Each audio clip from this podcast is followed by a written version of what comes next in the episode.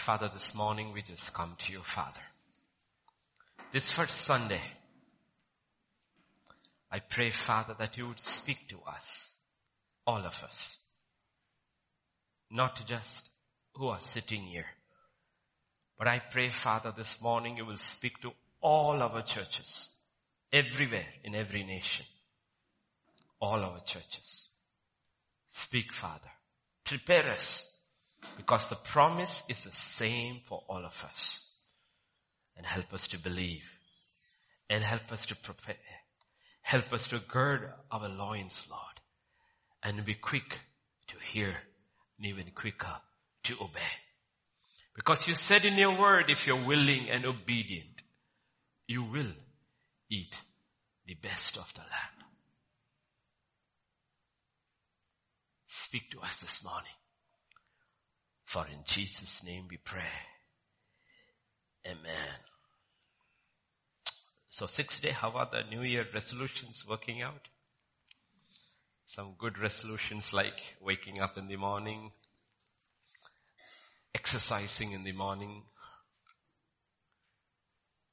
Everybody is smiling.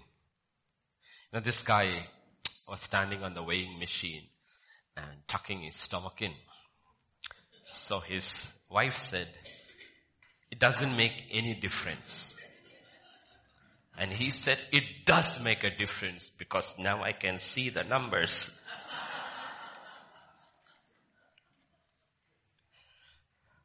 That's not the way to exercise. Okay. So this morning even as we come to the word, I hope you are carrying in your heart the promise for this year from the book of Joel. And I believe, honestly believe that we prepare to be that vessel. Be that vessel. Our job is to prepare and be that vessel to receive that anointing. We have received the promise. Now our job is to prepare. God is faithful. God is faithful. And I do believe this will be the year of overflow. But spiritual first because God does everything first in the spiritual realm. And our job here is to prepare first spiritually and in every area of our life. But connected with the, the promise we received about the overflow, about the anointing, the spirit coming. We also saw the two enemies of the promise.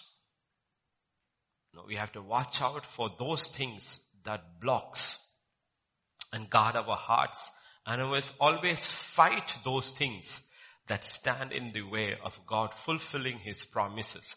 Because God does hardly anything in our lives without us cooperating with Him because He honors the free will that He has given us. In the book of Jeremiah, chapter 5 and verse 24, we saw the first warning on 31st night. They do not say in their heart, let us now fear the Lord our God, who gives the rain, both the former and the latter in its season. He reserves for us the appointed weeks of the harvest. So he's using a term which is connected with the Jewish agriculture uh, landscape we apply it spiritually. They need the former rain and the latter rain for their harvest. But God says, what stops this? The rain coming, the anointing coming, and the subsequent harvest we will reap in our lives is they do not say in their heart, fear the Lord. Okay, remember that's one of the first blocks. One of the first blocks because we need to look at those blocks. And the second one we saw from the book of Isaiah and verse 32. Rise up you women who are at ease. You saw people understood that and there were so many prayer requests today. Lord, guard me from complacency. Hear my voice, you complacent daughters. Give ear to my speech. In a year, some days you will be troubled, you complacent women. For the vintage will fail and the gathering will not come. It says in this year specifically, if you are complacent, and you're uh, spiritually complacent, he says, the harvest will fail, the vintage will fail, the gathering will not come. And don't blame God at the end of the year, Lord, you promised me and you did not fulfill your promise. He said, I did, but I also warned you. also want you, harvest doesn't, doesn't come like that. There are conditions that need to be met. You will look in the Bible with every promise in the Bible. There is always a condition attached. There are hardly, I don't know if there is, any unconditional promise in the, in the Bible. Everything is conditional. And God says the gathering will. Tremble you women who are at ease. Be troubled, you complacent one. Over and over the warning is, don't be at ease. Don't take spiritual things lightly. Be troubled, you complacent one. Strip yourself. Make yourself bare. Gird sackcloth on your waist. People shall moan upon their breasts for the pleasant fields, for the fruitful wine. He says, you want a pleasant field, a real harvest in your life this year and fruitful wine. He says, you will have to get in your prayer closet and really cry out to the Lord. The battle is fought in the prayer closet and the harvest is seen in the field. He says, that's how it happens. It is not that you sit at ease and God will make it all come to pass. God says, no, you're part of it. Don't be at ease in your prayer closet. Your prayer closet in so many ways will decide your harvest this year. Yes. On the land of my people will come up thorns and briars and all the happy homes in the joy city says if you don't, this is the result. What you did not expect will come to pass. Because the palaces will be forsaken, the bustling city will be deserted, the forts and towers will become lairs forever, a joy of wild donkeys, a pasture of flocks, until the Spirit is poured upon from on high and the wilderness becomes a fruitful field and the fruitful field is counted as a forest. So it is the work of God, but there is a part we have to play and please remember, don't take these things lightly because there are seasons in God's timeline. There are always seasons. You miss that season, sometimes that season never comes back in your life. That season never comes back in your life. That is the thing. Every time you need to realize that is like Eliezer came to the well. He went on his knees. He prayed.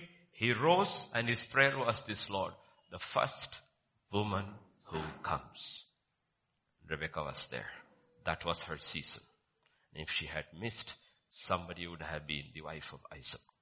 That was the season. There are seasons of God. Don't miss it. Don't miss it.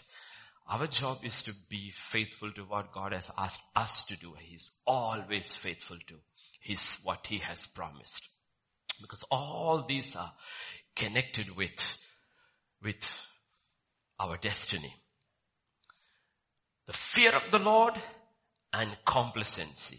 Guard these two because these are two terrible enemies of God's children that swallow the blessings of God that is reserved for his people. And we don't even realize both are also intimately connected with our salvation. We don't see this. Both are connected with our salvation.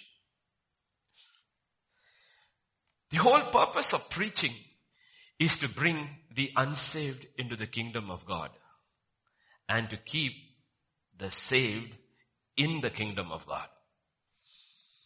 And the whole gospel is often a series of warnings for God's people to be very, very watchful and careful. And Jesus actually says to be watchful and not to cease praying. He says, be watchful always. Our problem is, in so many ways, we have detached salvation and sanctification and obedience. God never detaches these things. They're all part of the same loaf. Salvation, sanctification, obedience, they are the whole package. You cannot separate them. That is what Jesus was trying to tell his disciples. Keep that all in your mind. In Matthew 7 verses 21 to 23, if you know this passage, immediately after that he talks about the two builders, the wise man and the foolish man, the two builders. The next verse is actually that. Not everyone who says to me, Lord, Lord, shall enter the kingdom of heaven, but he who does the will of my Father in heaven. Many will say to me in that day, Lord, Lord, have you not prophesied in your name, cast out demons in your name, done many wonders in your name? Then I will declare to them, I never knew you. Depart from me, you who practice lawlessness. Okay. And immediately he will talk about the building. The two builders. And you will see the parallel passage in Luke chapter 6 verses 46 and 47. Why do you call me Lord, Lord and do not do the things which I say? Do not do the things. There is a doing that God's people are called to. And this year God's people are called to pray. Fasting, like I said, the whole of end of December. This is a year that should, you should have that discipline engrafted in your soul of fasting and praying. God says, do what I tell you. Whoever comes to me and hears my sayings and does them, I will show you whom he is like. Jesus goes into the parable about the two people who built one on the rock and one on the sand. Okay, we need to understand, don't take the promises and always look at the temporary world. That's the major issue. I look, I've been listening to so many good preachers, bad theology. They, they're really, really good, all of them. Many of them very young people, really, really good. They put it all beautifully. At the last moment, they twist it and put it into the world. And if you are not careful, you will miss the last twist. And the last twist will destroy your soul. The last twist. Because we don't even understand what is salvation. What is the goal of salvation? In First Peter chapter 1 and verse 9 says, the end of your faith, receiving the end of your faith is the salvation of your souls. It's not your body. The body is never going to be saved. So if you're listening to the word of God, how to prosper in your body, you haven't understood the gospel. The gospel is the salvation of man's soul. Body, Modi will take care of it, two rupee rice. Soul only God. Salvation of our soul. There is no salvation for this body. This body will be destroyed. Nobody in this body will enter into heaven. There's no salvation for this body. That is why Jesus asked these fundamental questions throughout his ministry. He says, for what profit is to a man if he gains the whole world and loses his own soul? You have got amassed all this. All these things you can only in your body. But when you die, your body is going nowhere. And your soul doesn't need any of these things. And he loses his soul. What will a man give in exchange for his soul? Ask the rich man in hell, if he could, he would have given his entire wealth he had on earth for his soul. Now he's begging for a drop of water. Because people are not watchful about what is important. It is our soul. Because the assurance, that great assurance of salvation is connected to the soul.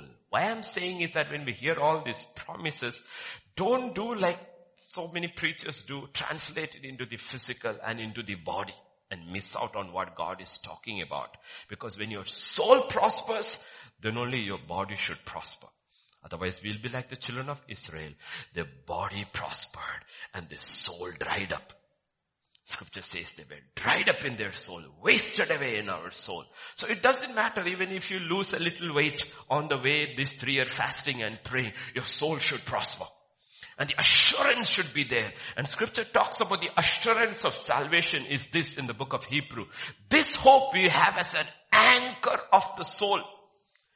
The soul also like a ship has an anchor. We heard the offertory song on storming, trials, everything. Where the soul gets its assurance. Because both sure and steadfast which enters the presence behind the veil. Behind the veil the soul is able to go. And encounter God's presence. And that is the assurance. And from your soul you actually know God is my father. And I don't have to fear. I don't have to fear death at all. I don't have to fear death at all because deep inside in your soul, you know, you experience the presence of God. You have gone behind the veil into the most holy place and you have encountered God over there. It is no longer in your head. You have really experienced it. It is about the soul. And that is the walk of faith. The walk of faith is the saving of the soul. In the process, God takes care of your body, but your focus is not on the body. It is on your soul. In Hebrews chapter 10, 38 and 39, God again reiterates the same thing. Now the just shall live by faith, but if anyone draws back, my soul has no pleasure in him. So God also has a soul. But we are not of those who draw back to perdition, but of those who believe to the saving of the. It is the saving of the soul. Guard your soul. Guard your soul. So the gospel is not primarily about the body. The gospel is about the soul. Put a premium on the soul. So God says, there is an overflow this year. This is the year of God's, the Lord's favor. He will, oh, He will pour out His Spirit on everyone who is prepared. And you prepare in your soul. You put your body to death, offer your bodies as living sacrifice, but it is your soul that is prepared. And there are enemies of that soul. There are enemies. We looked at the two enemies which God wants. Be very, very careful. Receive those things. And that is where the fear of God comes. And we are living in an age where people do not fear God at all. You had to see last week, it was such shameful what was happening in the so-called Christian nation in the world when the Congress is being sworn in, the kind of language women were using. Unbelievable language, elected representatives and no, you don't even talk on the streets like that. And you know, there is no fear. Like Abraham said why he lied to Abimelech because I thought there is no fear. When does evil flourish? It's when there is no fear of God. When does evil take a hold of our soul, our tongue? When there is no fear of God. There is no fear of God. That's why Proverbs chapter 1 and verse 7 talks. It's a new year. It's a new beginning. But it says, this is the new beginning. The fear of the Lord is the beginning of knowledge. Real knowledge. Real knowledge is not the knowledge of creation. Solomon had incredible knowledge about the creation. But at the end he eats humble pie and says real knowledge is the knowledge of the creator. That's real knowledge, not creation. You could have a PhD in physics, a PhD in anthropology. You may be having an MPhil in history. None of those matter if you do not know God. You are a fool in God's eyes. Real knowledge is the knowledge of the creator of the living God. And scripture says the beginning of that knowledge. It's a beginning. That's the beginning of the knowledge of God begins with the fear of God. So this year, to guard and to prepare and guard the anointing God has promised to give to each one, ask for the fear of the Lord. Because the Bible constantly speaks about it because without it, we really don't even have a clue what God is like. And we are creating, God created man in his image and those who do not have the fear of God create God in our own image. And people make these statements, my Jesus won't do that. Which is true. It's Your Jesus won't do that because you don't know him. My God is like that, which is true. That's your God. It's your God. The God of the Bible never changes. And God says, know me and live. The Bible speaks this language in Psalm 33 and verse 8.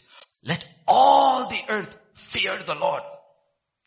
Let all the inhabitants of the world stand in awe of him. It's a command. It's not a suggestion. Let all the earth fear the Lord.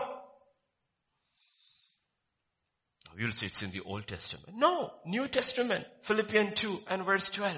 Therefore my beloved, as you have always obeyed, not as in my presence only, but now much more in my absence, work out your own salvation with fear and trembling.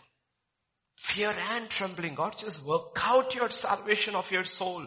Salvation is the salvation of your soul. Work it out with fear and trembling. In Psalm 2, Scripture says this way in verse 11, serve the Lord with fear. And even when you rejoice, when something great happens, with trembling. Not jumping, with trembling. Serve the Lord with fear and rejoice with trembling. Then this is talking about Jesus. Kiss the Son, lest he be angry. And you perish in the way. When his wrath is kindled, but a little. We didn't see this Jesus, but he's there. But blessed are all those who put their trust in him. So, get our idea of God very clear. This is not sentimental. When God says, fear me, He means, fear me. You can use words like awe and respect and awesome and all. That dulls the effect. And tries to make the gospel palatable to a rebellious generation. No, fear means fear. There is also added to it because of his majesty. But fear means fear. I always understood fear as fear. And we are not helping them. Jesus was not, you see, like they use the term politically correct. He never used politically correct speech when it came to talking about God and eternity. This is what he said in the gospel according to Luke chapter 12 verse 4 and 5. And I say to you, my friends, don't be afraid of those who kill the body. You're very afraid of the policeman and all these people who can beat you up. And no, those who can harm your body. You're afraid of sickness. You're afraid of ghosts, though nobody has seen one. You're afraid of so many things, but they only affect your body. And after that, they have no more they can do. What can they do after that? But he says, I will show you whom you should fear. Whom should you fear? Fear him who after he has killed has power to cast into hell. He says not only the death of your body, that's also in his hands. The death of your soul also is in his hands. He can cast you into hell. I say to you, fear him. You see, Jesus is not politically correct. He's saying when I say fear, I mean fear, not awe. See, I'm honest. When I was a child, I understood fear. I feared my father. It was not awe. And it was this. There was no awe. This was real. When God says fear, He says you need to be very clear, He says. We use three terms in theology. First, God sends His word. If you don't listen to the word, He sends the rod. The prophets were the rods he sent to correct them. They did not. Elijah and all the prophets will send the rod of affliction, three and a half years, no rain, everybody is starving. If they don't listen to that, third, he sends the sword. The sword of Babylon came and cut Israel down. He has never changed in history. He cannot change. First, so the best thing is that when you hear the word, obey. You don't have to wait for the rod. But he says, if you don't listen to my word, I will send the, the rod. And if you don't listen to the rod, the only thing that is left is the sword. So when God says, fear him, he is commanding us to fear him. And a good dose of it daily. Lord, give me today the spirit of the fear of God. It is very healthy for the soul. Very healthy. Honestly, this year when you go into your prayer closet, don't ask for the anointing first. Ask every day for the fear of God. Your conversation will change. Your conversation will change. You'll be very, very careful about every word you speak. Because you will suddenly realize he meant what he said. Every careless word you shall give account to me. Suddenly you realize he is serious. You will take everything seriously. It will keep you from a lot of trouble. Because he means what he says.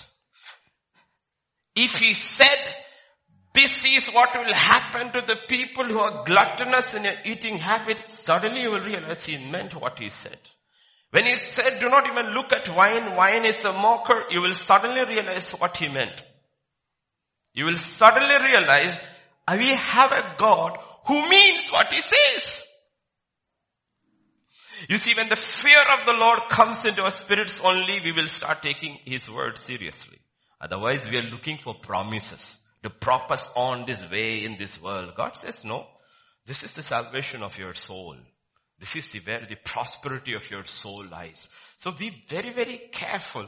When you get into your closet, first thing you ask is this. It will keep us, young people especially, because you're very young and have received the word early, it will keep you from a lot of trouble in life. Unwanted trouble.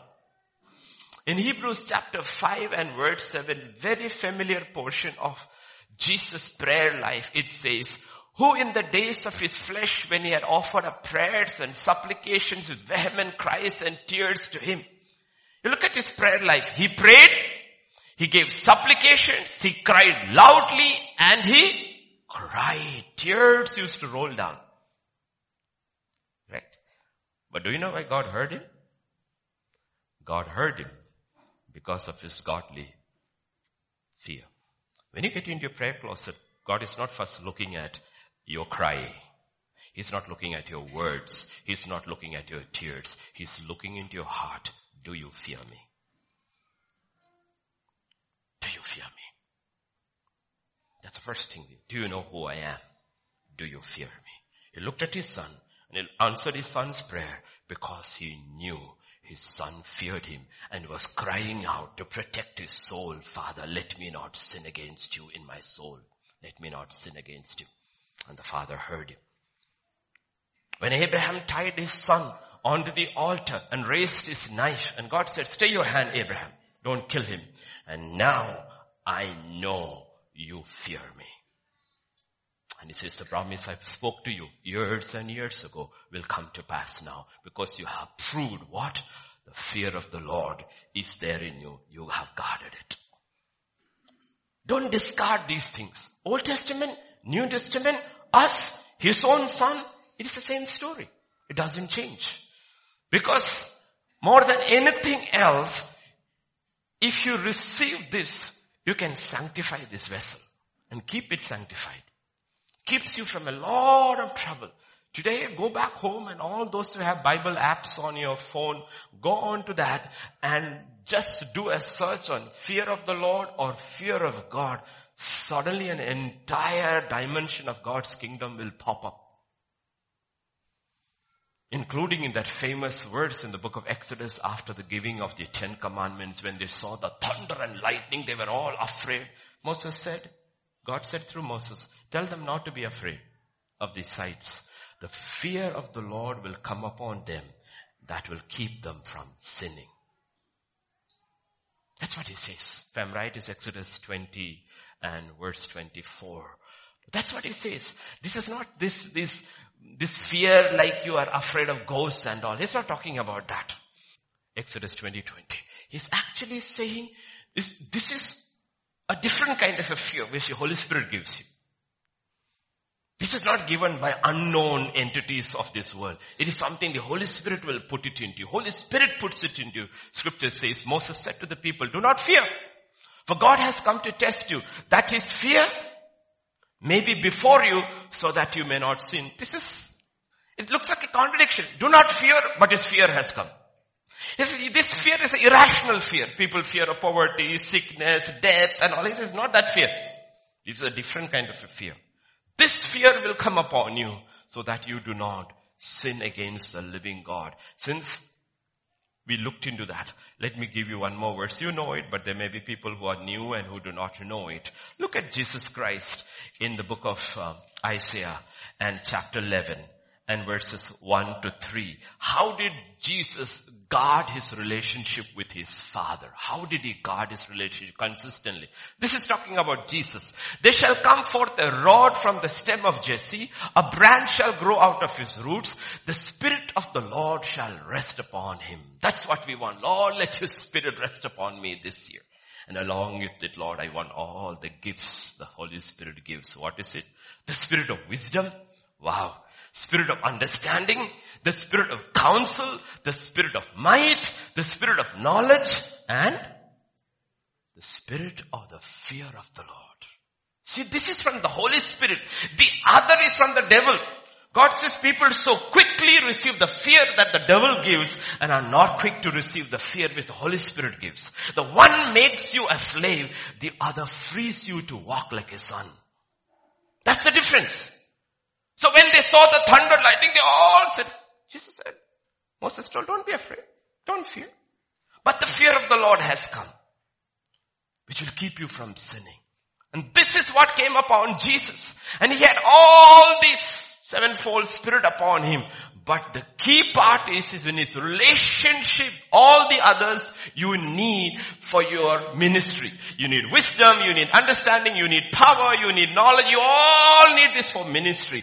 But even as your ministry flows, you have to be connected to God all the days of your life. That is why the seventh one is given. Therefore scripture records in verse 3, His delight, Jesus' delight is in the fear of the Lord. Not in wisdom, not in understanding, not in knowledge, not in power, not in might. He delighted in the spirit of the fear of the Lord because that kept him intimate and close to the Father. So this year, even as we ask this, change the way we think about God. This is about the salvation of the soul and not your promotion in your office. We are not talking about that. That's why I get upset with preachers who will take these fundamental, incredible promises in the Bible and then make it look so silly by connecting it to a promotion in your office. As if Jesus came and died on the cross to promote you in the office. He came and died to pay that price for the salvation of your soul. And if your soul prospers, your promotion will automatically come. God will promote you. And when God promotes you, nobody can demote you. Let God promote. That will be all behind you. It will follow you. You don't keep that in the front. If you keep that in the front, you lose what life is all about. You forget the meaning of life. The meaning of life is the salvation of our soul. And when our soul is fat, when our soul is prospering, you enjoy the company of God. You enjoy being with God. You enjoy being with God's people. You enjoy the word of God because this is all connected with the soul. That's what scripture is talking about. How did Jesus, how did Jesus keep his relationship with his father from the beginning till the end, even on the cross?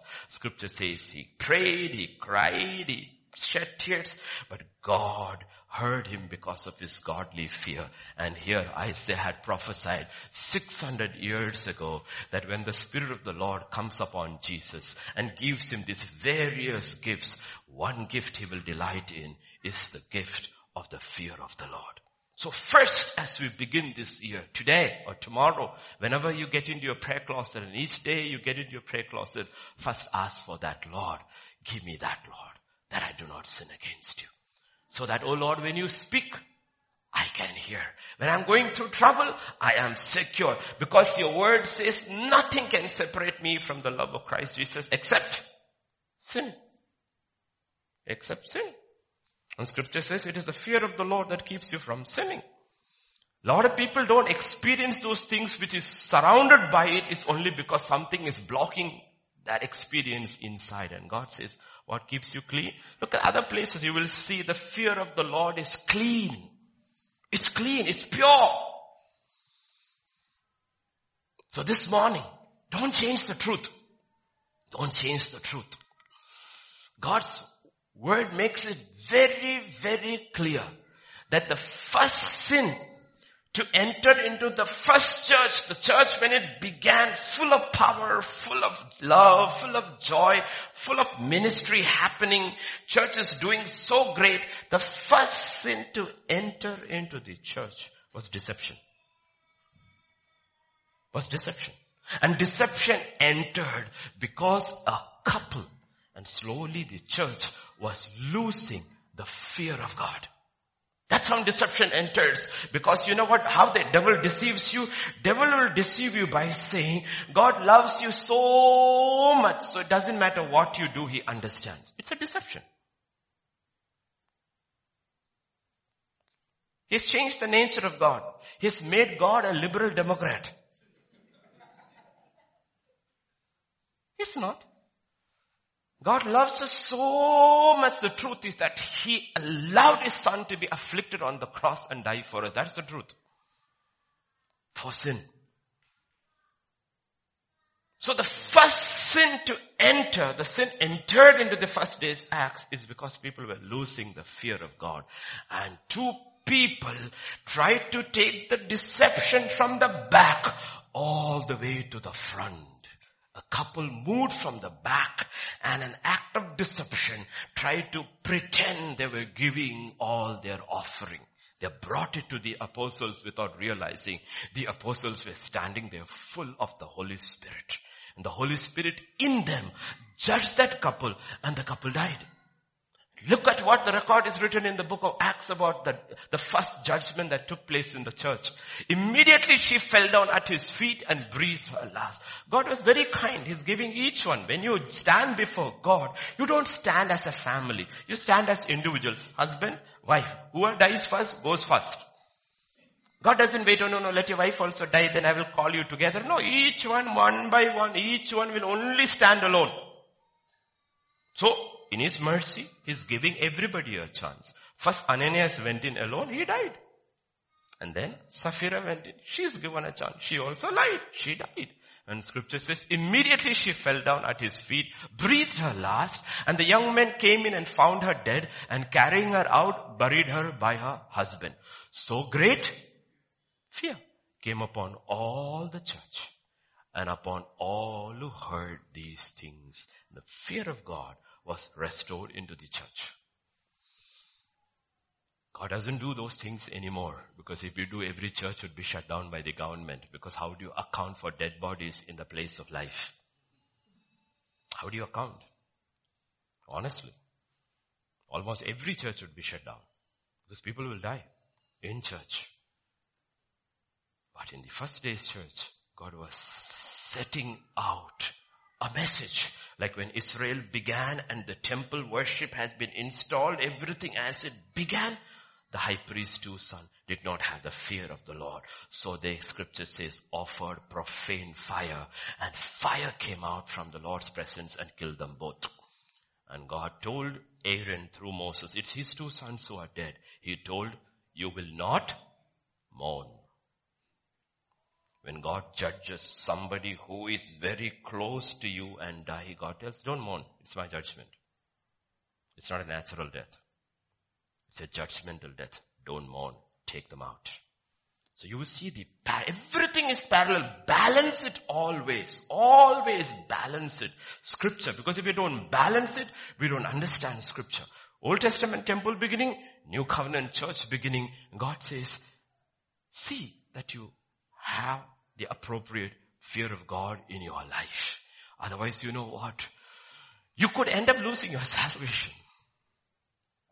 End up losing your salvation. So we have to come back to the spiritual attitudes of the first Acts church who received the former rain so that we can receive the former and the latter. That's what the whole worldwide church is preparing to receive. One more infilling, one more harvest and I believe the Lord of the harvest will come. So salvation is the salvation of the soul. And the soul needs a very healthy dose of the fear of the Lord. Ask for it every day. If Jesus himself asked, received and delighted in it, can we be far behind? I'll tell you honestly, once you receive it, and start receiving, everything will start changing in your life. Your attitude to life will change. Your attitude to God will change. Your attitude to God's things will change. And you will realize something has happened inside. Something has, even this will change. Because when you receive the fear of God, He opens your eyes to understand this. Because the fear of God is the beginning. Because Jesus himself teaches these things in parables so that we understand it. He said, the kingdom of God, this is all about the kingdom of God, a hidden realm revealed to people who fear God and search it. He says the kingdom of God is like a pearl of incredible value. A merchant went, found it, he went back home, he sold everything and went and possessed it. His kingdom of God is like a precious pearl. And then he told something. Do not throw your pearls before swine. Those who fear, do not fear God are like swine. He will never open their eyes to understand who He is and what, how His kingdom functions. He will not. I'm not saying we will not fail. We will not fall. We will not sin. But those who sin, those who have the fear of God will automatically repent and turn back and put it right with God. Because the fear of God itself will drive them. I'm not talking about a perfect life. I'm talking about walking blameless before God. That even when you fall, the fear of God will propel you to go back. That was the difference between Saul and David. David was a man who had the fear of God. Therefore God could restore him. So get these fundamentals in place and ask this year, Lord, sanctify me, Lord. Cleanse me, Lord. Give me this, Lord, so that when you fill it, I will guard it. I will guard it. Because people like Samson, people like Saul, though they were anointed, never guarded that anointing because they had no fear of God. Casual about the things of God. Absolutely casual. We cannot be casual about the things of God. So this year, ask and receive. Second thing we saw, the second issue comes is complacency. Oh, women. Women is talking about churches and individual believers. Don't be complacent. Is happy-go-lucky, easy attitude. People like those people in this world. God doesn't. Are yaar, it is so much fun to be around them. God says it is not funny at all. These complacent people who are forever sitting on the wall. Are you playing cricket or hockey? Depends. Are you following Baal or Jehovah? Depends.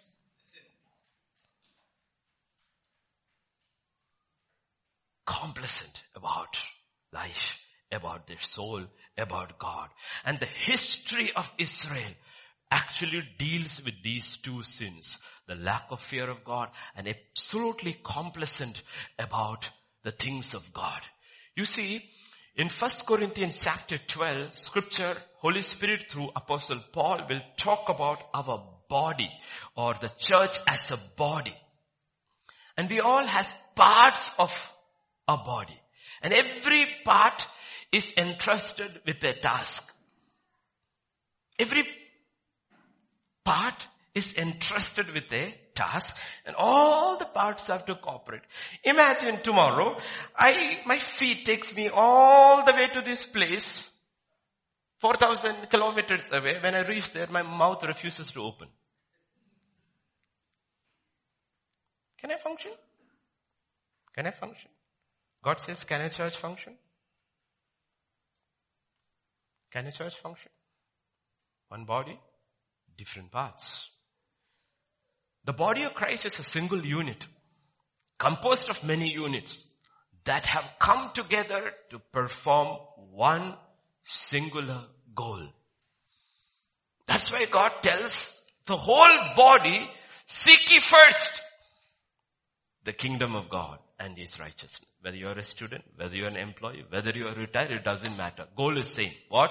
Seek ye first the kingdom of God and his righteousness. When you have 10 people seeking first the kingdom of God, you have the first unity by the same objective. Everybody is seeking first the kingdom of God and therefore God is able to speak to those 10. Because objective is same. They are all seeking first so your job, occupation doesn't matter. All ten are seeking first the kingdom of God. Then those who are united by this objective are given tasks.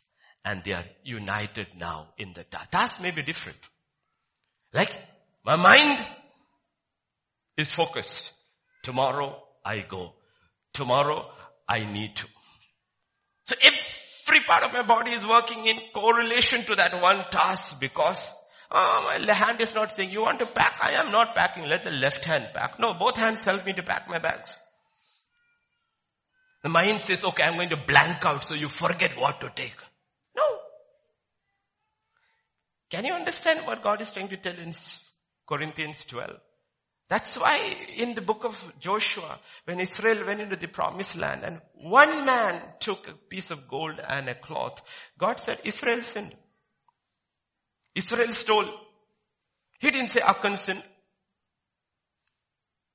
And Achan stole. He said no, until that man and his entire household is destroyed, Israel cannot be restored. And that's what God is talking about. In these last days, the church has to become a one single unit. God only recognizes that. But for that to become that single unit, our objective is very clear. First, seek ye first the kingdom of God and his righteousness. That is what happens in baptism. In baptism, actual true baptism, the person dies to his, himself and all his plans and purposes in this world rises up in Christ Jesus with one objective, thy kingdom come, thy will be done on earth. 2000 years ago when the church began with a set of people who were baptized, not followers, not hearers, not visitors, not guess. 3,000 people who died to self, they rose again. Scripture sets the shift. It says they gathered daily for the apostles' doctrine, for fellowship, for judgment, and for prayer. They had become one unit. Absolutely one unit. And that's the only unit God recognizes. God only recognizes disciples. He does not recognize crowds. And when crowds followed him, he always had something to tell the crowds and tell them this is the standard of the disciple because I have come to make disciples. And he was never worried about the numbers. That's why he had tens and thousands of followers, but he only picked 11. So that's enough. Kingdom of God does not work on crowds. The kingdom of God functions on disciples. So this year, tell Lord, I want to be a disciple. I want to be a disciple. And in there, complacency is not accepted. There is no complacency is not accepted in the life of a disciple. Because there is an increasing struggle going on with evil increasing. Generation to generation you see evil is increasing. And God himself proclaimed this. When Israel came out of Egypt and went into their first battle, Israel, the new generation is fighting their first battle and God makes a proclamation about that battle in Exodus 17. He says, because the Lord has sworn, the Lord will war with Amalek from generation to generation. And every disciple is, used, is involved in this battle. Those who are not disciples have given up that battle. So you will see Saul is not a disciple, therefore he will not fight Amalek. He will preserve the king of Amalek. But Esther, a thousand years later, we do saw during the time of fasting and prayer, Amalek is here. A thousand years later, Israel has been dispersed in Babylon, but an Amalek rises over there called Haman, who is an Agagite.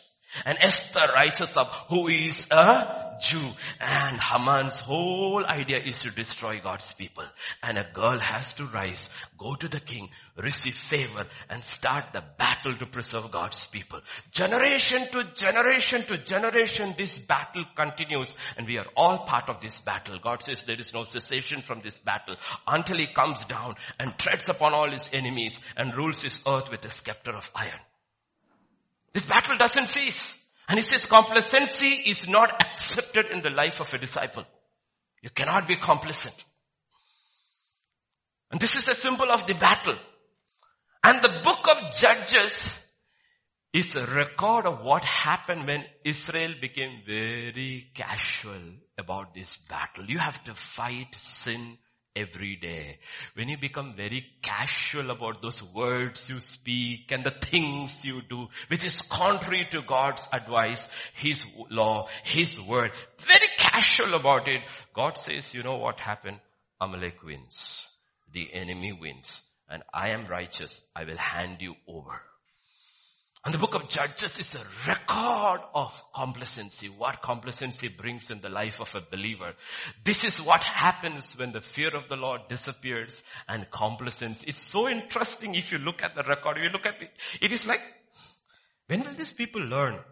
And when you say that, God is asking us, when will you learn? Look at it, Judges. So the children of Israel did evil in the sight of the Lord. They forgot their God and served the Baals and Asherahs. Therefore the anger of the Lord was hot against Israel and he sold them into the hands of their enemies. That is one. And after 20, 30 years later, again, next portion. Judges. The children of Israel again did evil in the sight of the Lord. So the Lord strengthened Eglon, king of Moab against Israel because they had done evil in the sight of the Lord. When their enemy overpowers them, something terrible happens in your life, you cry out to the Lord, Lord deliver me. God says, it's okay. I will deliver you. Now walk with me. A little later, Israel will again go back. Now again they are slaves. Again they will cry out. Again God will deliver. This is the pattern of their life. Look at the next one. When Ehud was dead, the children of Israel again did evil in the sight of the Lord. Meaning to keep them on the straight line, you needed a strong leader. If the strong leader was there, the minute the leader is gone, they go. Where did it start? It started in the desert when Moses went up the mountain, they went to the golden calf. It started there. It continued in their history. Moses was there, everybody is good. When Joshua is there, everybody is good. When the leaders go, people run wild. Ehud is gone. Again they did evil in the sight of the Lord. So the Lord sold them into the hand of. Next verse. Sixth one. The children of Israel did evil in the sight of the Lord. So the Lord delivered them in the hand of Midian for seven years. Are there more? Plenty, right? Yeah. Come, next one. Ten. And the children of Israel again did evil in the sight of the Lord and served the Baals and the Asherah, the gods of Syria, the gods of Sidon, the gods of India. True. Most Christians I know, they worship, when it comes to their children, they don't worship Jesus, they worship Saraswati. Education is their God. And they will sacrifice anything to put their children through that. In Kathmandu we say this, in Pastors Conference we say this. We say, it's funnier in Nepali, but we say this, a father has three children. Oh, this fellow is good in studies, engineer. Ah, this fellow is smart in maths, uh, in biology. He should be a doctor. Oh, this fellow is weak in studies. Send him to Bible college. That's exactly what they do. The weak and the useless kids, they send them to Bible college because that's how Christians regard their God. That's why we pride. We left the best to serve God. First we attained there, then we came out. This is the mentality of God's people when, the, when it comes to serving God. They give the best to the world and when the world takes them away, they sit and cry and they reserve the worst for God. Oh, useless fellow, class 10 fail. I think that Bible college will take you. That's how they think about God. God says, don't I know your heart? And if a good studying kid, he leaves his profession and comes to ministry, everybody is tearing their head. Oh fool, why did you? To serve God is foolish. Think how we think. Reorient your thinking because our God will not be mocked. They did evil, God handed them over. For the anger of the Lord was hot against Israel and he sold them in the hands of Philistines. You see, the enemies are different, different meaning. The demons that take over and control our lives will be different each time. It won't be the same. They will oppress us. They oppress different ones. He says, for a season you walked right and again you go back. Another oppression will come into your life because I told you, you are my house. You are my people called and saved to serve me. You serve something else. That spirit over it will take over you. 13 1. Again the children of Israel did evil in the sight of the Lord and the Lord delivered them in the hand of the Philistines for 40 years. Finally you will realize you look in the book of Judges, God gives up on them. Now Israel is not fighting their enemies, they are fighting among themselves. End of the book of Judges, Israel is fighting among themselves, killing each other. That's what the history of Israel, the history of the church is also. Instead of fighting powers of darkness, they're busy fighting among themselves because why? God said, I handed you over. You didn't realize salvation was the salvation of your soul. So don't be complacent this year. Don't dare to be complacent.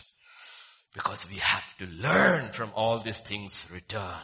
Because if you serve your flesh, you are a servant of the flesh. If you serve the world, you are a servant of the world.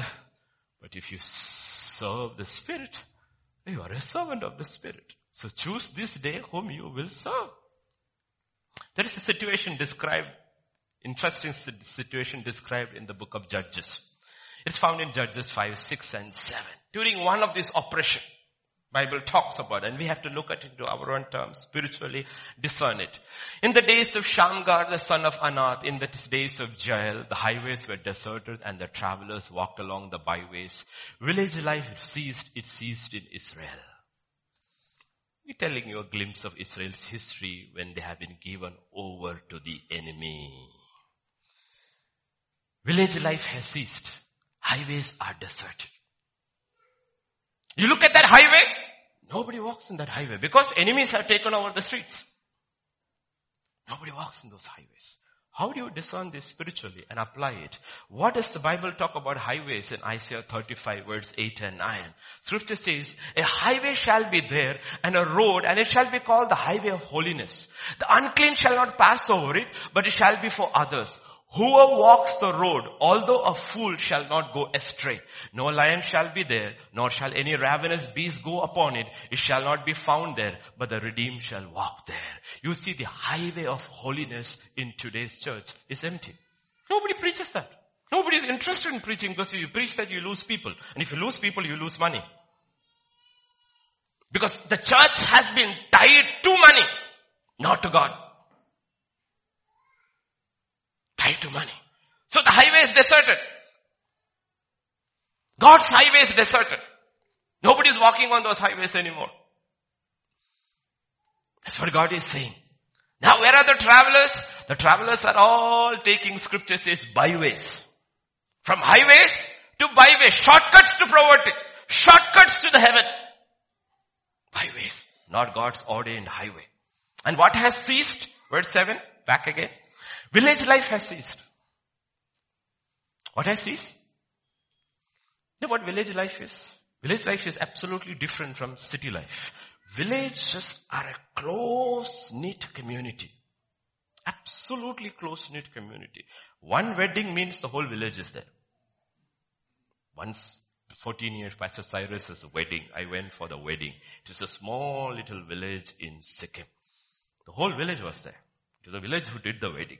And I was put in one of the homes. Everybody was put in homes. No restaurant, no hotel, nothing. Everything was done in the village. All the Christians together.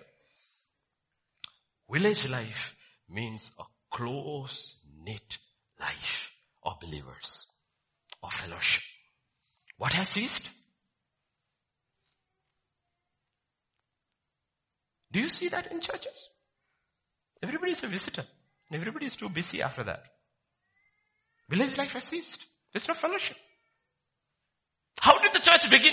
Because if she really authentically wants God to move again in our generation, we have to go back to our spiritual roots. Because God will not do things contrary to His ways. The book of Acts talks about when the church began, village life was restored. What does scripture say there? Now all who believed were together and had things in common. They were one, one big family. Lived in different homes, but one big family. They were connected. And God says, are we connected that way?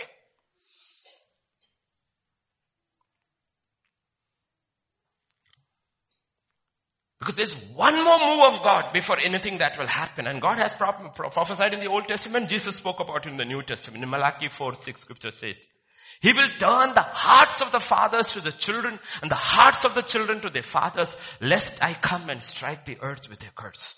He says there is going to be a restoration in the last days. He's going to bring people back together, two generations together that has been split by this world by pursuing goals that are anti-God. That's what split families. The root cause of the split in families where families were split in their goal. They were not seeking the kingdom of God righteousness. They started seeking other things and a gener- two generations were split apart and God says, I will bring our restoration. in these last days. But for that to happen, for the spirit of Elijah, the spirit of repentance to come back, something also you need to realize spiritually in this dry season, something has to happen. Verse 5 says, until I, Deborah arose, a mother arose in Israel. The mothers have to rise now. If the mothers don't rise, there is no restoration in the church. The mothers have to be found in the closet crying out for restoration. I, Deborah rose, a mother rose in Israel and God started the job of restoring. Everybody has their place in God's restoration plan. Nobody is left behind. Everybody has. I, Deborah, a mother arose. God is asking this year, will mothers arise this year? Will leaders arise? Will people arise?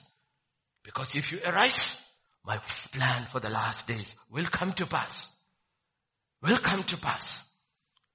Why did Israel come to this stage? You look at it. Why did Israel come to this stage? Scripture says, reason because they chose new gods. Then there was war in the gates. Not a shield or spear was seen among 40,000 in Israel. A set of people who have picked up new goals and new gods have no spiritual vitality to fight the enemy. When your spiritual life is so shrunk, you have no time for prayer, you have no time to fast, you have no time to meditate, you have no time to fellowship. Where do you have the strength to fight the powers of darkness? There is no spear, there is no shield. Everybody is weaponless. Because these things are all found in the prayer closet. These things are all found in close-knit churches who know their goal is very clear. It is to bring the kingdom down. It is to win souls for the Lord. It is not the prosperity of the body. It is not. As my soul prospers, dearly beloved, I want you to prosper in all things, but not at the cost of your soul like the children of Israel, as your soul prospers. Yet we have changed our goals. We have changed our targets. We have made our God into another Baal. That's what we have done. And God says, no. A Deborah arose. The picture of a praying mother who will arise, a prophetic mother who will arise and scripture says, what happens in verse 9? She will, my heart is with the rulers of Israel. He says, I am with the leaders. The mother in the closet is crying out for God's leaders. She, God will reveal to her and to them who are the true leaders of God's people who are trying to bring restoration in the house of God, in the things of God. And the people who offered themselves willingly. This is no forced conscription. It's a vo- all volunteer army. It's an all volunteer army. No conscription. No compulsory. God says who willingly give over their lives for this cause. That's what David said when his brother Eliab said when he came to the battlefield, what are you coming over there? Leaving all these sheep. He turned aside and says, is it not there a cause? Isn't there a cause? For 2000 years the bridegroom is waiting for the bride to get ready. Is not there a cause? Well, Peter says the church can hasten his coming. The only entity which has the power to make Jesus come fast is the church. But the church is so much involved in the world, they don't want him to come. God says a set of people will arise. Mothers will arise. Leaders will arise. And a set of people who will willingly give them over to the cause of the kingdom. Cause of the kingdom. And that's what God is talking about. Will we? It will begin when we get into our closets and start hearing about God. Verse 2 says, when leaders lead in Israel, when the people willingly offer themselves, bless the Lord. Oh, bless the Lord. When leaders start leading, leaders start leading the people in spiritual things, not in carnal things. That's real genuine leadership. And people willingly follow. Yes. Oh, put on banners over there. Oh, healing and meeting, blessing meeting, deliverance meeting, prosperity meeting. Oh, people will all come running. Even the fellow who does not know God will come running. Prosperity, who doesn't want it? Deliverance and salvation of the soul, fasting and prayer. Ah, not again. Because we have not understood the heart of God. We have not understood the heart of God. We are still chasing what they say in English, chimeras. Mirage in the desert. And when we find our pot of gold at the end of the rainbow, it will dry empty in our mouths. You look at the people who achieved all these dreams sitting lonely, miserable in their soul. Why? Because God said, I created you for myself. You will never be satisfied with anything other than me. That day was a great day of victory. Please understand the enemy was very, very fierce. Judges chapter 4, 1 to 3 records the enemy. When Ehud was dead, the children of Israel again did evil in the sight of the Lord. So the Lord sold them into the hand of Jabin, king of Canaan, who reigned in Hazor. The commander of his army was Sisera. And what about him? Verse 3. Children of Israel cried out to the Lord for Jabin had 900 chariots of iron. It talks of the oppression they're facing. These guys have no spear, no sword, no shield, no boldness, nothing. This guy has not only got an army, he's got 900. It's like tanks of those days. 900 iron chariots. God is showing us the level of oppression. Look at the level of oppression in this world. The level of oppression. Drug abuse. You talk about abuse, it's only abuse. Nothing else. God's people and the other people absolutely, totally abused under the powers of darkness. But when the nation came together that day as one man, God wrought a great victory through them. When the mother rose and the leaders rose and the people willingly, God arose with them. Heaven joined the battle that was happening on earth. Heaven joined the battle. This is how it records. They fought from the heavens. They fought from the heavens. God will not stand as spectator when God's children gather to fight for his causes. He will not stand as a spectator. He says, I will join the battle. That's why we pray, Lord, let our God arise and he's not mine. If his enemies are my enemies, then they will scatter. His enemies scatter. Let God arise. God arose. And the stars from their courses fought against Sisera. The torrent of Kishon swept them away. What is scripture talking about? A real probably even took place. These people have no power to fight the chariots. And the heavens opened. It poured and the chariots were all caught in the mud. That's what happened earlier also. When Israel crossed on dry land and the chariots of Pharaoh, the waters closed over. God intervened in the battle. God is a God who intervenes in the battles of his children when they are battling for the kingdom and their, his cause. And in the midst of this incredible victory, when the nation came together as one, God, whole nation together, led by a mother and a leader called Barak, and nation has come together. God has joined from heaven. There is one discordant note in that entire symphony. An entire symphony is playing in the battlefield literally like music going in tandem. One discordant note is there. It is a terrible curse pronounced not on earth but from heaven in verse 23. There is a curse. It says, curse Meroz, said the angel of the Lord. Curse the inhabitants bitterly because they did not come to the help of the Lord, to the help of the Lord Almighty. Do you think God needs help? No, God doesn't need help, but his people needs. He said, all those who are complacent in the hour of battle, let them be cursed. That's what Moses told, Joshua told the two tribes who wanted to be on this side of Jordan. He says, your brothers are going to fight. You're going to sit over here. Your sin will find you out one day. Complacency will cost you eternity.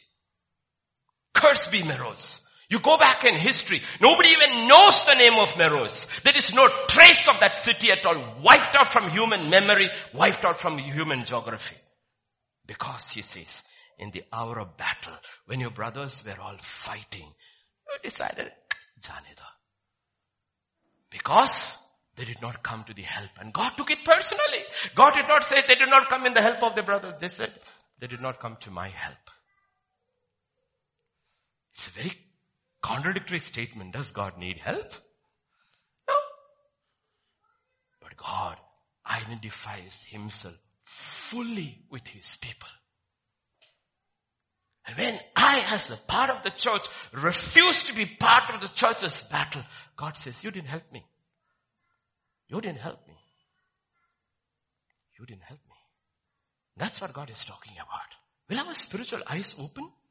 Do we understand God never changes his ways? He's the same God. He's incredibly zealous for his people. When Saul of Tarsus was going around harming his people, the first thing he asked is, Saul, Saul, why are you harming me? And he said, you? Yeah. You think you can separate me from, you kick the people, you're kicking me.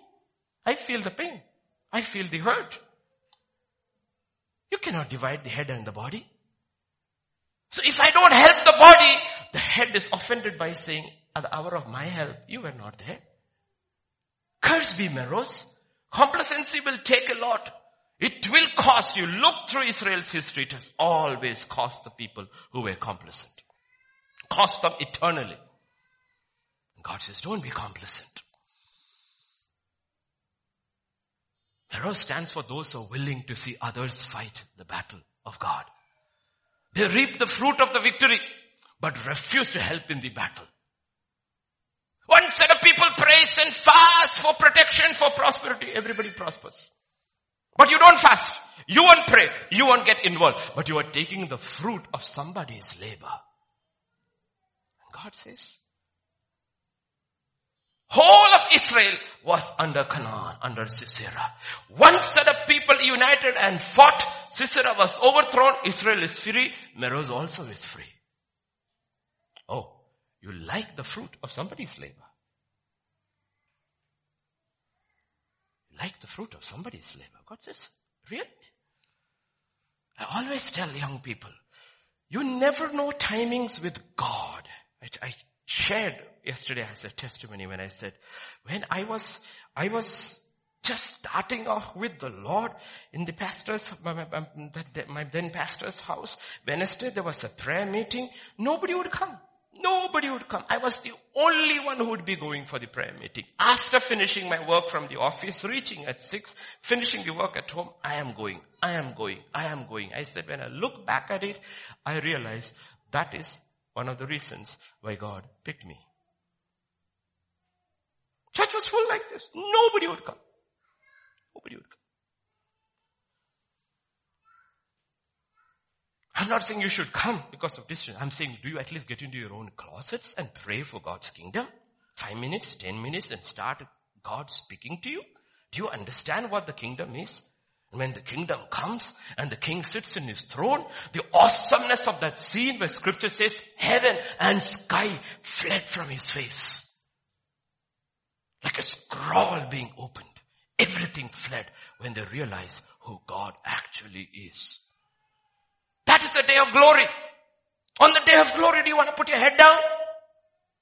Was telling the young people about the 600 men who followed David, David, David, years, years, years, years, years, years, years. At the final day, they're gone, reached Ziklag, Ziklag is burned down, everybody is messed up, everybody is turning their hand against David. David refuses to give up because he's a leader, he's a true leader. True leaders never give up in the midst of calamities.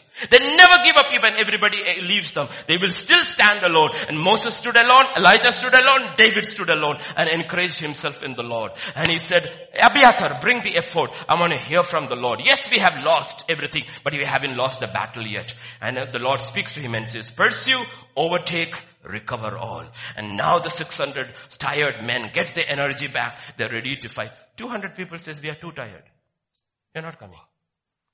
David says, fine, I don't want tired people with me. You take care of the baggage. It's good. He's a leader. He's immediately thinking, you do one thing. All his soldiers, 400, put your baggage over here. We are lighter. We can run faster.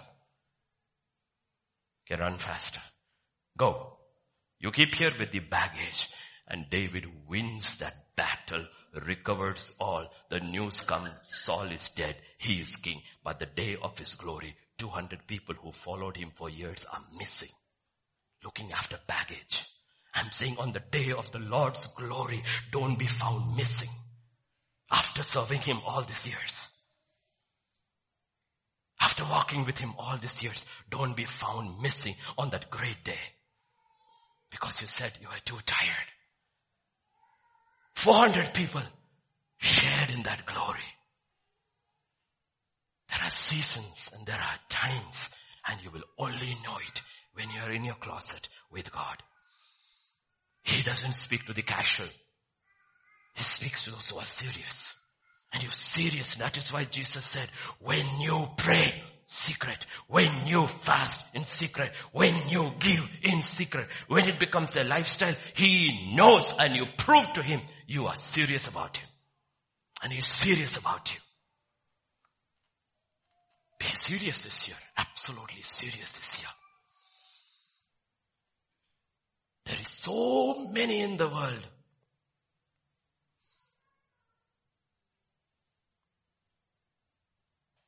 who just are casual bystanders when the church is engaged in a mortal battle with powers of darkness for the souls of men, women and children. And there are so many Christians who literally typify the spirit of Meroz. The sin of Meroz was the sin of pure inaction, complacency.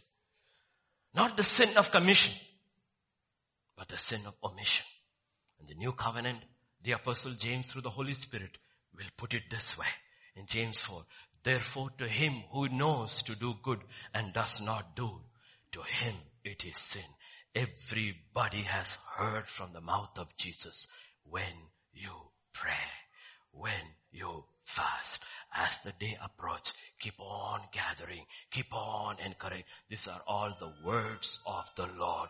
You know what is to be done, but when you do not do it, it is the sin of Meroz, the sin of complacency. And God says, be careful. Be careful.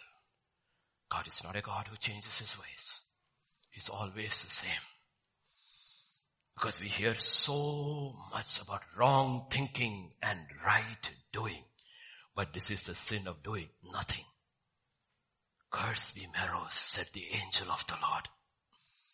And Luke 13 and verse 7, the Lord said, He said the keeper of the vineyard, look for three years I have come seeking fruit on this fig tree and find none.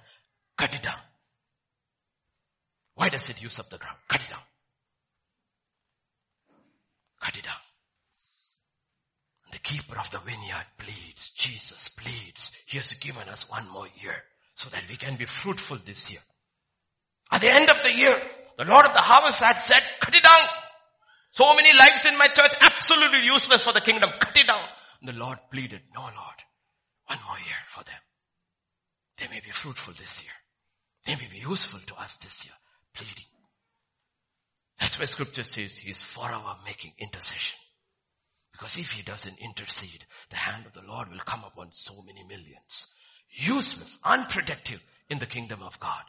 And God said, it is to you my father's glory that you bear much fruit.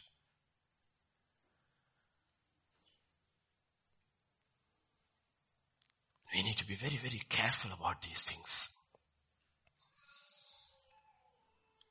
One of the reasons is because of fear. This is a war. And cowards never win any war. This is cowardice. The sin of Meroz was cowardice. They're crippled by fear. That's what Paul is telling Timothy. God has not given us the spirit of fear because he knows Timothy is a fearful creature. He says, don't let anybody intimidate you because you are young and called to minister. Don't be fearful to exhort, to correct, to encourage. When you stand with behind the pulpit, know who you are. Don't let anybody look at your age and you be crippled by fear. He says, no. Fear has crippled so many of God's people. Fear of loss in this world. And that's why God said, if you think loss in this world is not gain, you cannot be partaker of God's kingdom. Crippled by fear.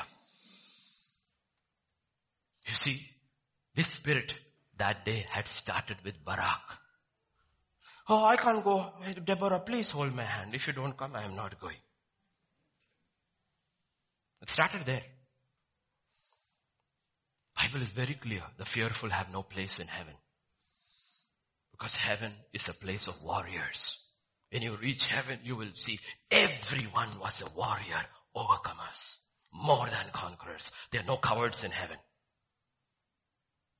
You can be coward on earth. You cannot be coward in heaven. Heaven is all made of the mold of Jesus Christ, the captain of hosts, who has never lost a single war. They're all warriors.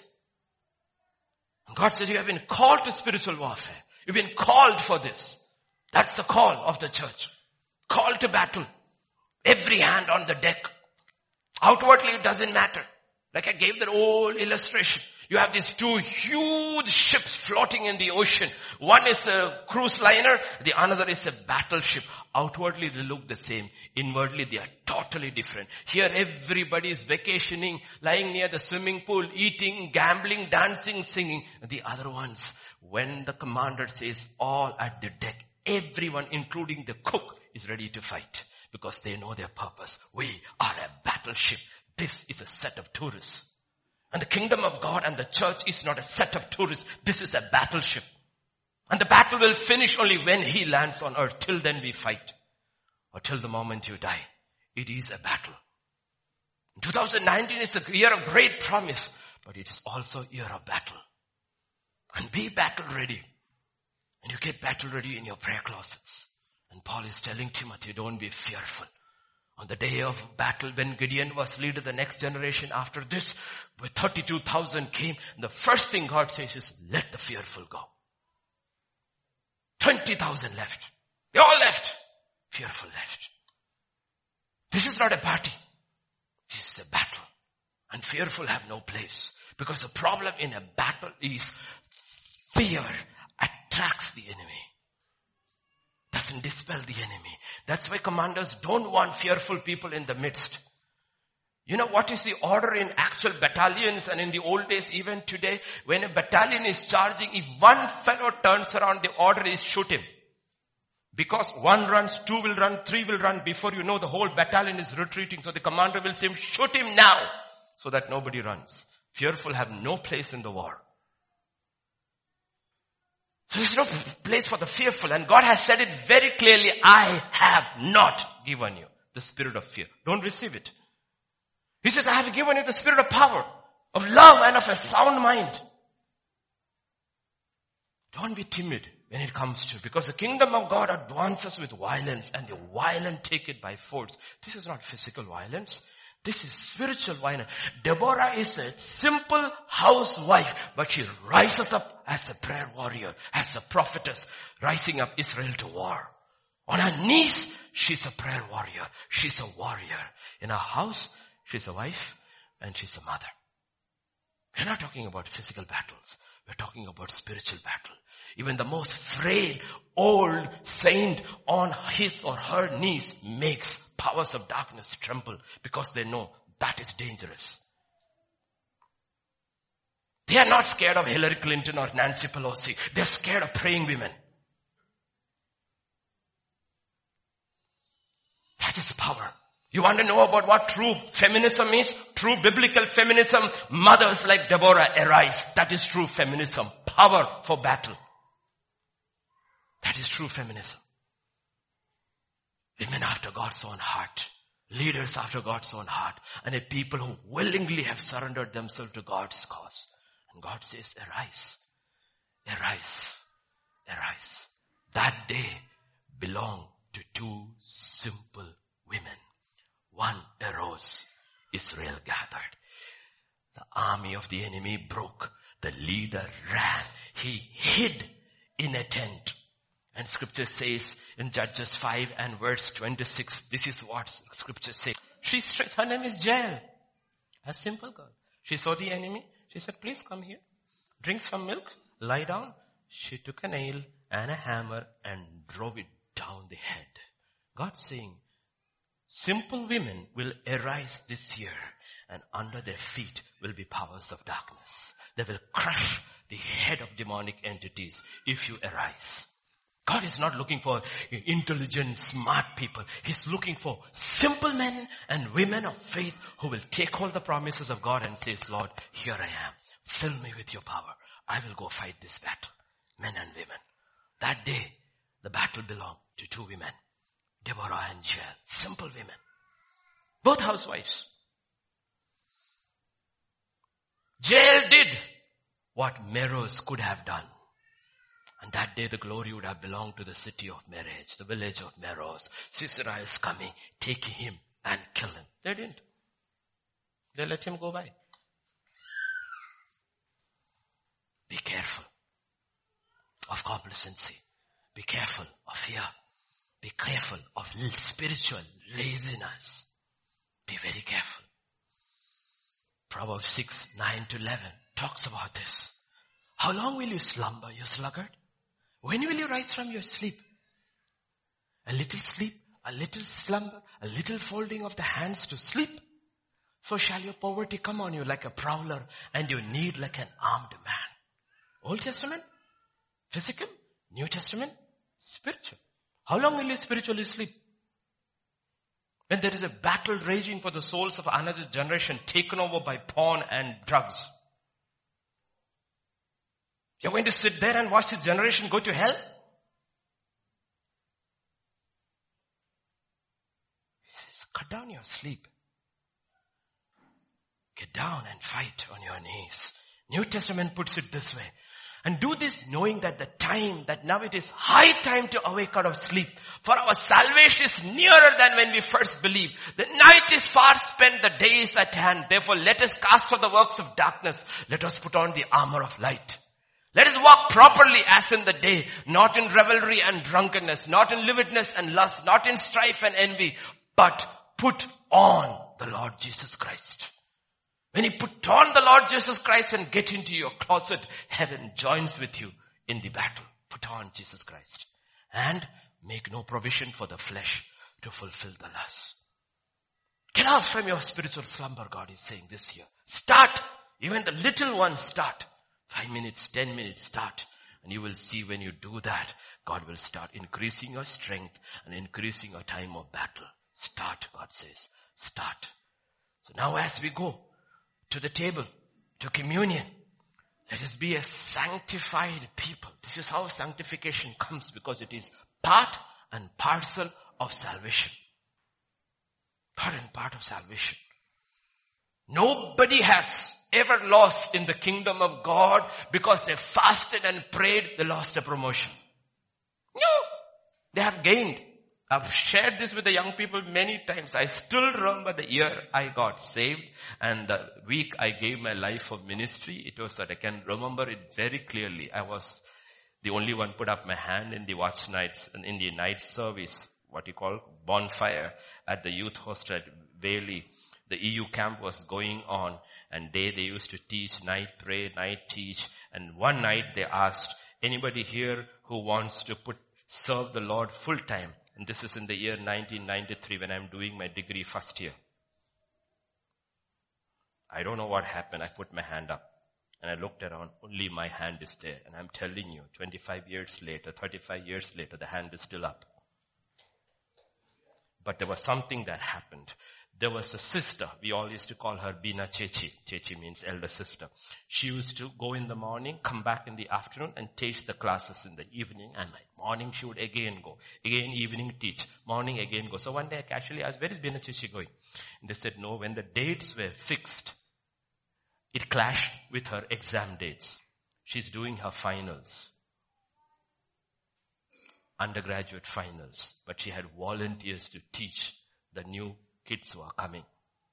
I said, wow, final year exams, going in the morning, writing the exam, coming back and then teaching through the afternoon and night. I said, wow, that's the first time I realized, wow, people, crazy people are there in the kingdom.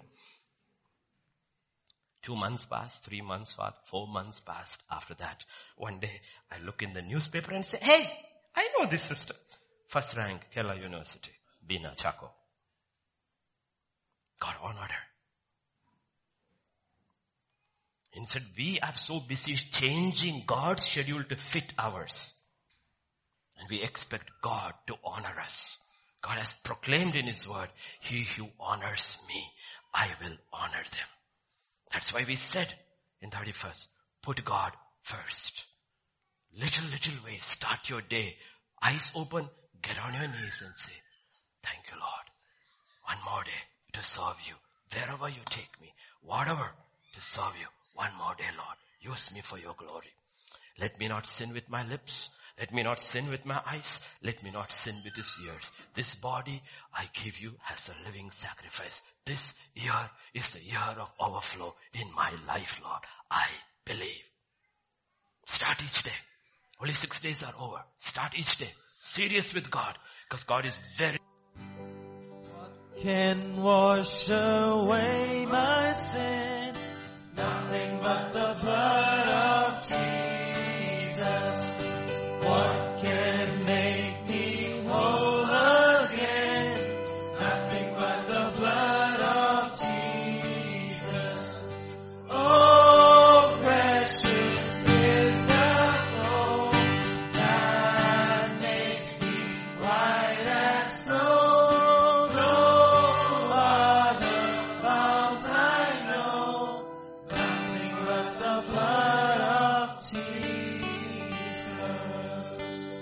Father, this morning we just come to you, Lord. First Sunday, an incredible year, Lord, full of your promise, full of your prom- presence. We just surrender as a church. We are yours. And I pray, Father, every part of the body will be touched. Every part of the body will be sanctified. Every part of the body will be healed. Every part of the body will be filled. And above all, every part of the body will be used for the glory of the King, Lord. This morning, even as we partake of your em- elements of your body and your blood, I pray it will reignite the fire in every life, Lord. That our hearts will be on fire for you. It will be like fire shut in our bones, Lord. From the youngest to the oldest. Let there be a rerouting of our soul back to the King and to the kingdom today, Lord. Thank you, Father. In Jesus' name we pray. Amen. So this morning, as we come to the conclusion, the first Sunday's message, I'm really pepping myself up to meet a thousand kids whose minds have been blanketed with the world and song and dance and music and junk to get them back to the Lord. You have to realize how difficult the church has made the preaching of the gospel because they brought the world in. That you look at the young generation, you look at their eyes, they struggle to concentrate. Honestly, it's got nothing to do with them. It's got to do with us. We took them and messed them up in the world. They are hardly able to concentrate. Their minds are so distracted. That's exactly what the devil wants. A distracted mind, he knows, is going nowhere. We have to ask God, touch me Lord. Help me to focus. Put you first. Put your kingdom first, Lord. Not entertainment, not career, not studies. That will all have its proper place in life. But you and your kingdom first. And this is the year. I believe God will use many. Even in your classrooms, many. God will use many. In 2 Timothy chapter 2, 21, scripture says, because the purpose of all this for believers, unbelievers is to get into the kingdom. Believers is to be sanctified. Therefore, if anyone cleanses himself from the latter, he will be a vessel of honor. Just say in your heart, Lord, I want to be a vessel of honor in your hands, sanctified and useful for the master. The master being holy will only use sanctified vessels. All those who just partook of communion, you had a cup which is never used for any purpose. The pastor of the church collects it and keeps it with him, washes it and brings it back every first Sunday. Why? Because it has become a sanctified vessel. Abigail won't use it to play with her dolls. Doesn't serve tea in it. No.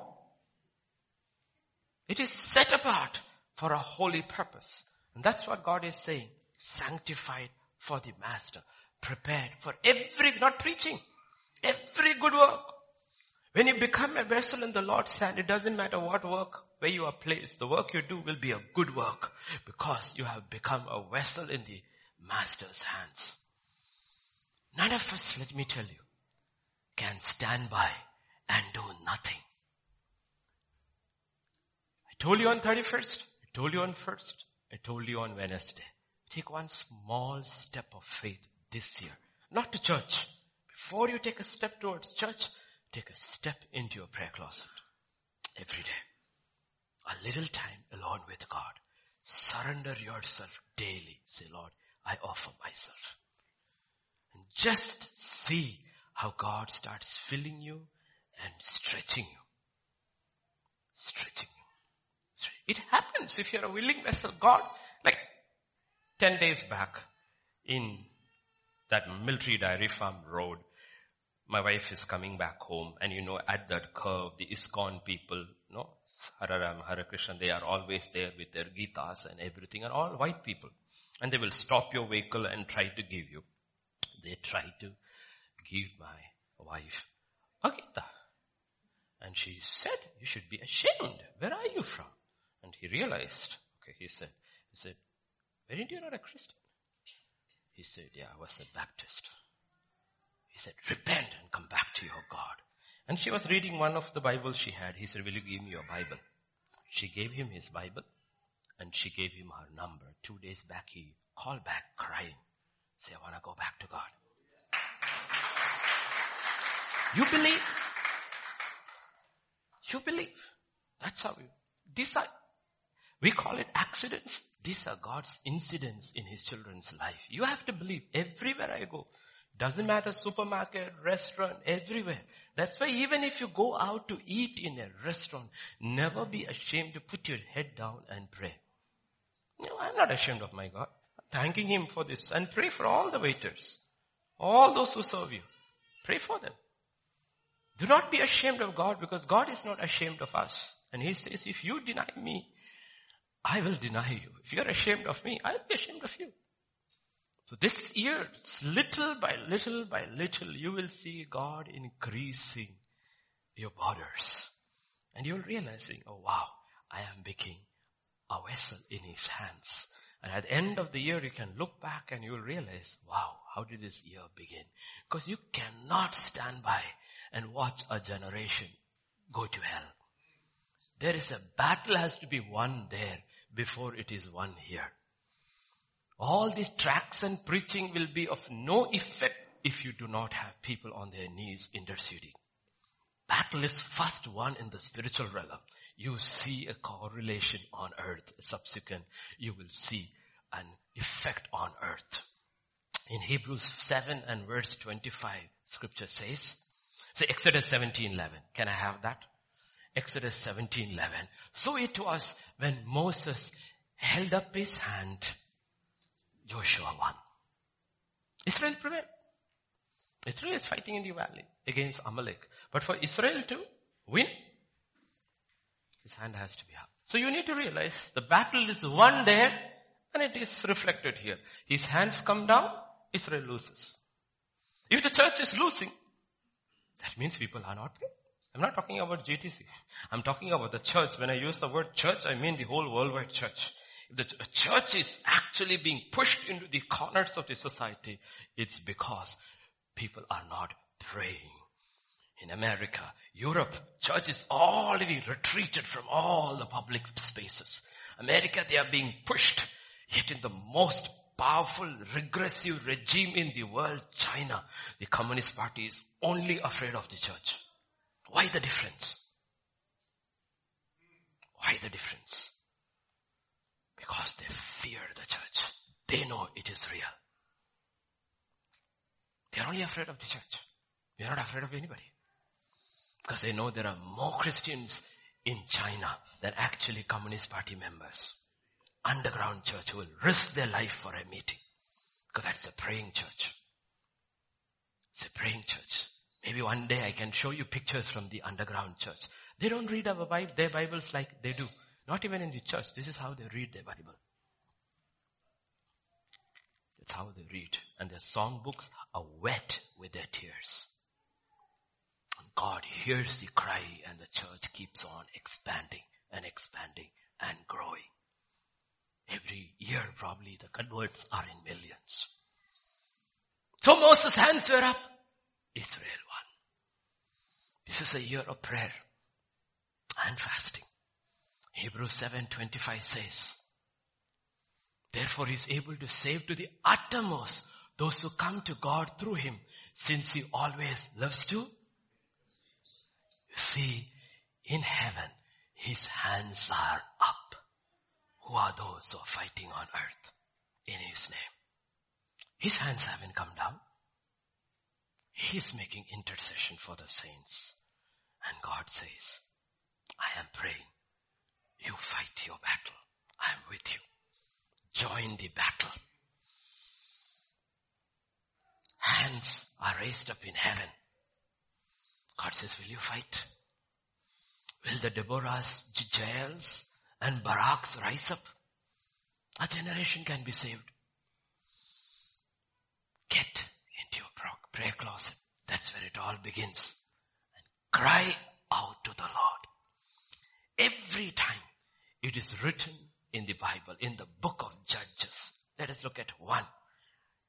Judges. When the children of Israel cried, God raised up their victory. God says, you cry, I will walk. No cries, no walk. That's God's nature. Why? Because Psalm 34 verse 18 says, the Lord is near to those who have a broken heart and saves such that has a contrite spirit. When the oppression became too much and they cried out to the Lord, Lord, please. God says, I am with you. And he raised up his, a leader and a people who could fight. Don't get excited by the overflow and the blessings. Let your closet be a place where God hears your cries and sees your tears. When his son was on earth, God heard his cries and saw his tears. As I close, I want to give you an encouraging portion from the Bible in 2 Kings chapter 20 verses 1 to 3. The prophet Isaiah comes to a king and says, in those days Hezekiah was sick and near death. Isaiah the prophet, the son of Amos, went to him and said to him, Thus says the Lord, set your house in order, for you shall die and not live. You're going to die. You're not going to live. Put everything in order and die in peace. Then he turned his face towards the wall and prayed to the Lord saying, Remember now, O Lord, I pray, how I have walked before you in truth with a loyal heart, have done what was good in your sight. And Hezekiah wept bitterly. You know what scripture says? In verse 4 and 5. Listen to what God says. It happened before Isaiah had gone into the middle court. He gave this and he walked. Before he reached till there, God's word came to him and said, return and tell Hezekiah, the leader of my people, thus says the Lord God of David, your father, I have heard your prayer. I have seen your tears. I see your tears. Go back and tell him 15 more years. I saw your tears. I heard your cry. I saw your tears. Our God is not a God who walks away from tears.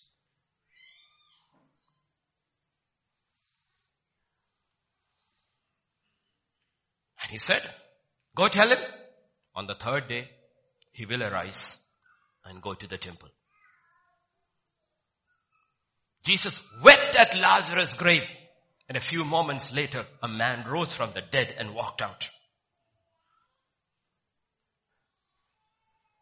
When the women of Israel, of Jerusalem were crying in Luke 23, this is what Jesus said. He's on the road to Calvary being beaten, being taken, and the women are crying.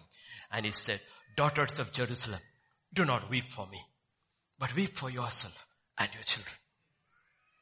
And he's telling us, weep for yourself and weep for your children. After saying this, three days later, he rose from the grave. If you and I cry out, weep for another generation. Don't be selfish and weep for only your children. God doesn't like it. Weep for all children. All children. Many years ago, a young couple came to me. They had, they were married and they didn't have children. So they were planning to adopt a baby. And they came to me for counseling. And they said, we are going to adopt this baby. So I looked at them and said, I'm telling you this. You adopt this baby and I'm telling you, God will open your wife's womb. And when you have your own children, you should not treat this differently. This and that will should be all your children. Exactly as I said. After that, the mother conceived one, the mother conceived two, because you cannot just cry for your own. You have to treat the others also as your own. God doesn't like selfish prayers. And many of our prayers are absolutely selfish. Lord, deliver my son. God said, what about other sons? How come you are not moved? I allowed this to happen to your son, to your daughter, so that your heart would be moved for sons and daughters. Be moved. Be moved. Because if the church doesn't arise in the West, US and Europe, Christianity is just one generation away from death.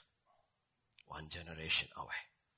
But I believe this year it's going to be unbelievable harvest of souls.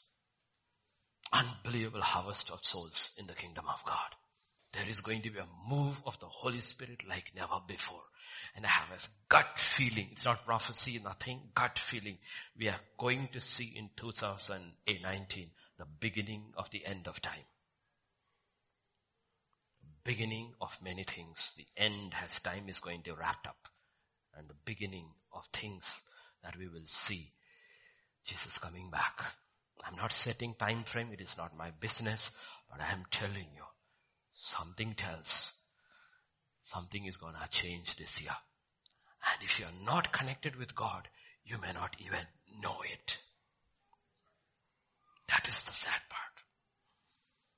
That's one of the things you learn, the lesson of resurrection.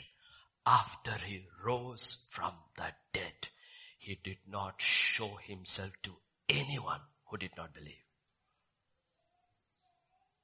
Anyone who did not believe. He only showed himself to those who believed in him. Didn't show himself to him. He could have gone to the Pharisees and said, here I am risen. Hey, Pilate nothing. Unbelievers come by faith. Those who believed in me, even though they were afraid and sat in closed doors, to them I will reveal. That's why the Bible warns over and over those who have ears. Let them hear what the Holy Spirit says.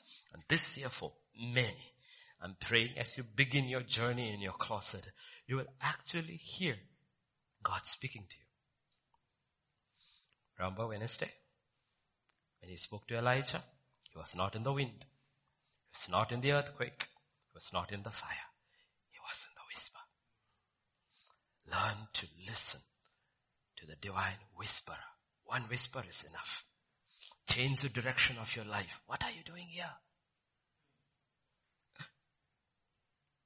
What are you doing here? You hear that? All the questions in life starts falling into place. Go that way. You came this way. Go that way. And on the way, you will meet a young man anoint him, mentor him. He will change the next generation. Well, here. It's the living book.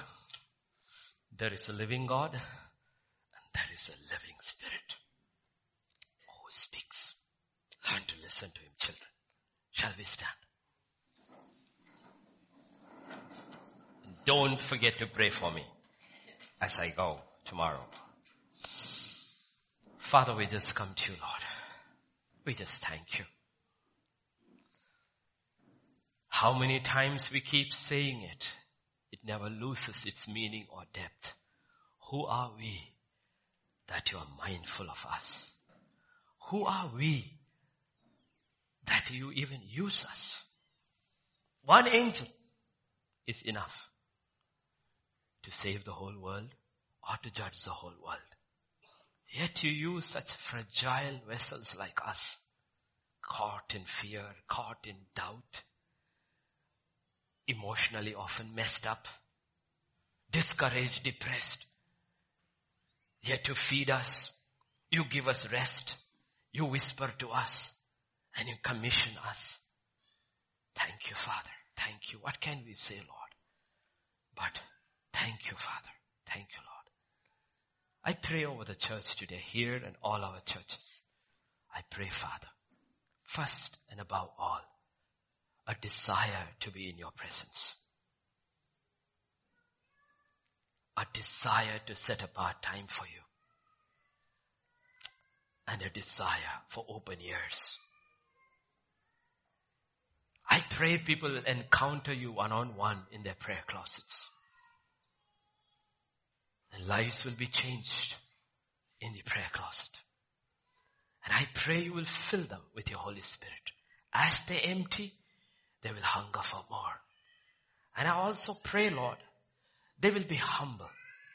They will fear God. And you will give them gifts. I pray for many, many gifts in the body of Christ this year. Gifts of the Holy Spirit. And I pray everyone who receives it will remain humble, amen, under the hand of the mighty God and will not run with their gift, but will use it as the Spirit directs. But through it all, they will learn to give you glory and honor. Because in us, we have nothing. In you, we have everything. And we come, we confess in the midst of our weakness that we can do all things through Christ Jesus who strengthens us. I pray for a harvest in offices where your children work. In homes among unsaved loved ones. A harvest in schools and colleges where your children go. I pray for a harvest. They don't necessarily have to come to this church, but I pray everyone in that harvest will find a church, a place where they can call their home on earth, where they will be fed, Lord as we go into another week, we believe you are our shield.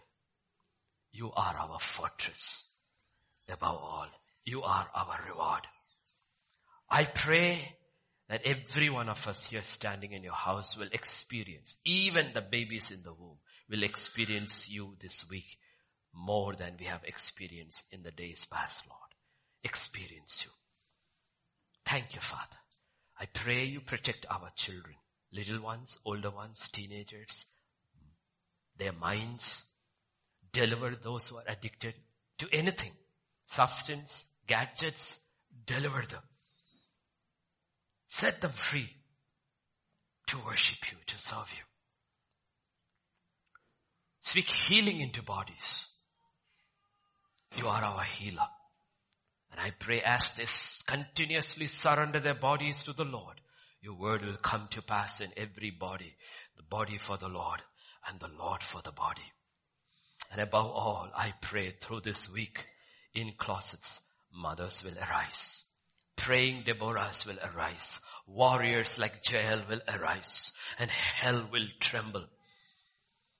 This will be the year that, O oh Lord, restoration takes place in homes and families. I pray, Father, flow into our life.